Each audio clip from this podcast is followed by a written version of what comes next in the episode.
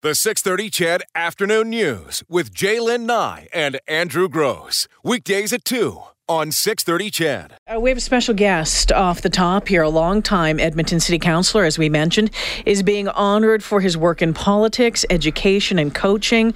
Later this year, a portion of the Terwillegar Heights District Park will be renamed as the Bryan Anderson Athletic Grounds. Bryan Anderson joins us this afternoon. Hi, Bryan. Good day, Jaylen uh, and Andrew. How's the reception? You know, not too bad, Bryan. Not too bad at all. First uh, off, congratulations. Yeah, congratulations. Uh, is this the kind of thing you you uh, anticipated happening at the end of such a long career in politics? Well, I don't, I don't know that anybody needs to uh, to look forward to anything specific. I just hope that time and energy spent is appreciated by all. You know, looking back, I think I Googled you today, Bryan, and I think uh, you're around, what, mid 70s now, right? You look like you're 40. It's amazing. um, yeah, seven, 76. 76 mm. years of age. When you look back over those years, your time as a city councilor, as an educator, as a, as a coach, as an advocate, you know, what stands out for you? Uh, I think people, the, the in, incredible variety of human beings that have wandered in and out of one's life. Um, you know, playing basketball in the senior men's league with guys like Rollie Miles and John Bright and uh, another half dozen of the the older Eskimos. Uh, meeting young teachers. Mm-hmm. Uh, mentoring, uh, watching them grow into uh, great human beings and, and great coaches. Uh, you know, I'm, I'm sure all of us can attest to the fact that you meet your your uh, mandated percentage of idiots. well, you were on city council for a long time. okay, that, that's a good that's a good post. uh, but by far and away, you meet uh, a, just a great number of of incredible people that uh, enrich our lives. Do you know, Bryan, uh, one of the things that you've always pushed for, it's always been on your agenda, as we mentioned off the top, is sports. And I know you were a big advocate for the Terwillegar uh, Rec Center and getting that up and built. Uh, you know, now having a park named after you, fabulous. But what would you say was the one thing that you accomplished? Does anything stand out in your mind as that was the, that's what I want to be remembered for? Oh, well from the time I can remember me being uh, a real person, maybe a teenager, eh? I I fell in love with the joy of effort, and it drove me into in Canada teaching because that was the only way you could get involved in in uh, consistent level coaching. And I think that that I'm so very hopeful that every every year's football team and every year's basketball team, which were the two sports that I spent my time uh, in, that I left something in the hearts of those young men, and in basketball, young men or young women, uh, that will make them better people and make them remember the the, the great times and the great uh, collective feeling that was developed through a season or a high school career and the many of them that went on to play post secondary, you know, junior football or university football or university basketball. Um, I just hope that I contributed to some of those successes, and I hope that that's what those kids now adults remember. So Former, sorry, go ahead. I was going to say, there's no question that that's true, Bryan. Uh, you know, I've been both a player and a coach, and I'm sure that you've had the same experience where you come across an adult at a function somewhere and don't Yep. readily recognize them, but they refer to you as coach. And you know that that's the connection you had with them. And I know personally, I remember, I can't name you all my teachers, but I can name you all my coaches over the years. well, coaches are great teachers. Fair. I love that one. Uh, former City Councillor Bryan Anderson joining us on the phone this afternoon.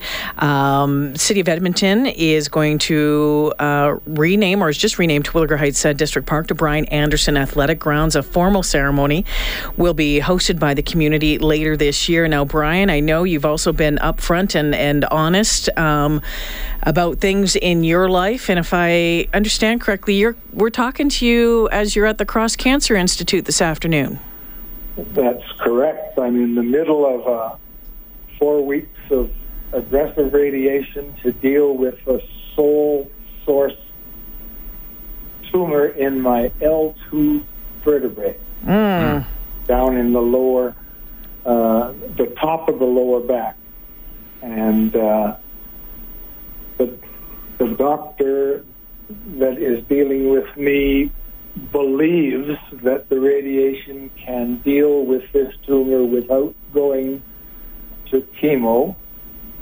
And in the first week of of uh, the next month, what's that? April. March. April. Yep. Yeah, early in April, they're going to. What what's happened is the tumor dis, the tumor disintegrated the, vertebrae, Oh, okay. and the tumor then moved into the space and is pressing on the spine. So the radiation is going to reduce or kill off the tumor, reduce the pressure, and then in April they're going to inject uh, a, a nice kind of cement into the remaining cavity to stabilize and grow back the collapsed vertebrae. Oh my gosh. Which, which right right now, uh, I've had two or three months of of uh, pain when I'm vertical. Mm. So uh, my life is a series of one minute, two minute, three minute ups. You get up and wash your face and brush your teeth and take your pills, and then lay down. Well, hopefully this does the trick, and you'll be uh, standing upright and you know back at it uh, like you always have been, Bryan. Well, I'm very hopeful too. One one quick little uh, um, correction, I think, but the the uh, journal article indicated, or the article I read in the journal, that a portion of the park was going to be rena- renamed. Just a quick explanation on that. Originally, there was going to I I I, I got the funding for uh, the design of a a artificial turf field at Londonderry and at Terwillegar with stands and dressing rooms and lights. Uh, th- that was what was going to be named the Bryan Anderson uh, Stadium. They found that the ground in that southwest corner of of the Terwillegar Community Park was too unstable. I think it was an old garbage dump, so they can't build it there without a huge number of pilings and so on. So instead of naming that, which would have been a portion of the park, they have now decided to name the whole park mm. surrounding the Terwillegar Rec Center, uh, Mother Mary Margaret School, Archbishop MacNeil uh, School, and Lillian Osborne School. So the whole park is going to be now named the Bryan Anderson Athletic Ground. Very oh, nice. That's great news. As a former counselor with so many years of experience, you can't have been surprised to learn the city didn't get it right the first time. you fucker.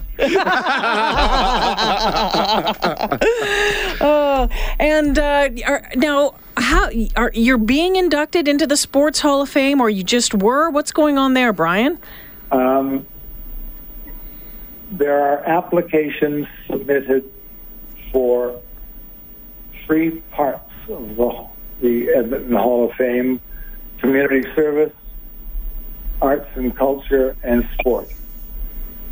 Uh, these applications are are thoroughly vetted, and the uh, committee uh, makes decisions. Uh, Terry Jones was inducted into the Sports Hall of Fame last year as a sport builder. Uh, the, the sports category can be an athlete, a coach, a coach slash athlete, or a sport builder. They have not made a, public announcement yet because some of the people in some of the categories have not been contacted yet. But they did send me a very welcomed uh, email and said your your application, which by the way was put in by Kennegrell Smith, uh, a drama teacher who I worked with for years and years and years, uh, and he was inducted into the Arts Hall of Fame several years ago, and then passed away last September. Uh, a wonderful man. Uh, that the, his application for me in the Sports Hall of Fame as a sport builder had been accepted. So that will happen. The the uh, uh, ceremonies will take place at the Winspear on June 10th, and uh, it was all very very nice and very welcome news. Well, and well deserved as well, uh, Bryan. Uh, just such a great career with the city, uh, contributions to the city uh, being recognized now into the province as well. And we wish you uh, nothing but success, of course, with your uh, current medical situation. We'll check back in with you um, when that's been resolved and, you know, have another conversation. We'll look back. Now that you're not on council, we'll have a free conversation about what's gone wrong. eh? Yes, please. Well, you know, I'm looking forward to getting back into my car or being able to drive. Uh, you know, I stopped driving the end of December simply because it, I, I couldn't anymore. Uh, but I'm looking forward to uh, cruising around and listening to the uh, Jaylen Nye and Andrew Gross show, and, and and punch punching in a couple of comments to your uh, to, to, your uh, uh, uh, cell phone.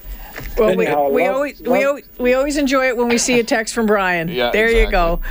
Love listening to you guys. You do a great job. Thanks, Bryan. All the best to you. We'll talk soon. Take care of yourself. Thanks. Bye bye. The 630 CHED Afternoon News with Jaylen Nye and Andrew Gross. Weekdays at 2 on 630 CHED.